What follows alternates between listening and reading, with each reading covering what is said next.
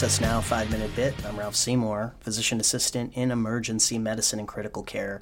We are continuing on with our DKA series, and today I'm going to talk about is my patient improving? That's a question that I get a lot from the nursing staff and other ancillary members of our staff that really need to understand a little bit better about how DKA improves and how what the markers of improvement are. I, I, think it's important to talk about this because it's going to take fluid, it's going to take insulin, it's going to take a continuum of both.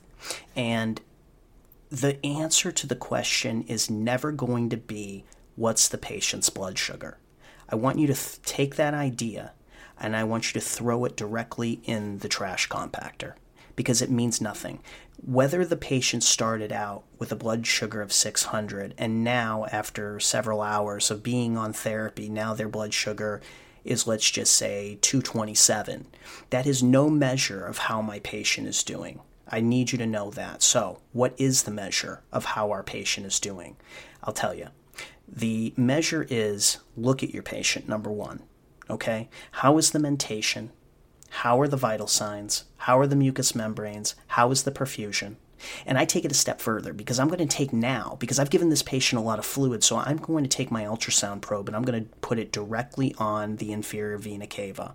And we can do separate educational bits on that as well. But for the sake of time, I'll say I put the probe on the IVC and I'll look to see if the IVC is completely collapsing with inspiration. If it is, then I am pretty sure the patient needs more volume. The second thing I do is I put the ultrasound probe on the heart and I look at the LV.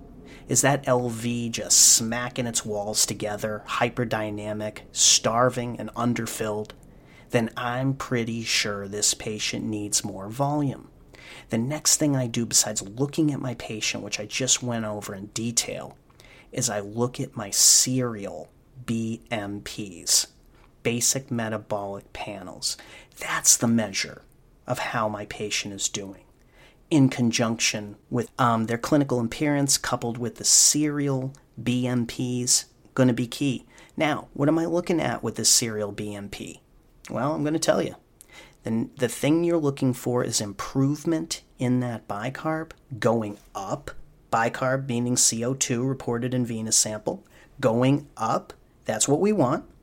We are also looking for improvement with that anion gap going down, which is telling us we t- we've already talked about what is making up the anion gap. In this case, it's going to be largely ket- ketones, uh, beta hydroxybutyrate, acetoacetate, and acetone. All of these things are being washed out, hopefully, because you're cutting out the breaking down of fatty acids. So I'm hoping that that gap is closing okay? And that's going to be key. Bicarb is going up, anion gap is going down. Now, in addition to that, it's going to be very, very important to look at your potassium levels. Your potassium levels are going to give you a lot of information, okay? Now, the potassium levels are going to go down with continuous infusion of insulin. So you need to think ahead and get ahead of it with potassium repletion. You want to add a phos, you want to add a mag periodically so you can replete those levels as well. Pot- potassium is key, okay?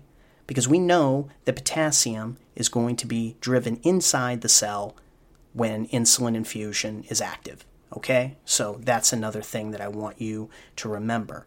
The improvement of a DKA patient has nothing to do with the glucose, it has everything to do with gap closure, improvement of bicarbonate, and watching the stability of the electrolytes, coupled with looking at your patient, ultrasounding your patient, making sure your patient is volume replete. That is what I want you to take from this. This is not a measure of how we how fast we can get that blood sugar down to a normal or a pseudo normal level. That has nothing to do with anything. And the sooner you get that out of your mind, throw that away, and start concentrating on the acid base balance of the patient in DKA, the more successful you'll be as a clinician and as a resuscitation nurse, and actually overall, a great resuscitationist. This is Resus Now, 5 Minute Bit. I'm Ralph Seymour.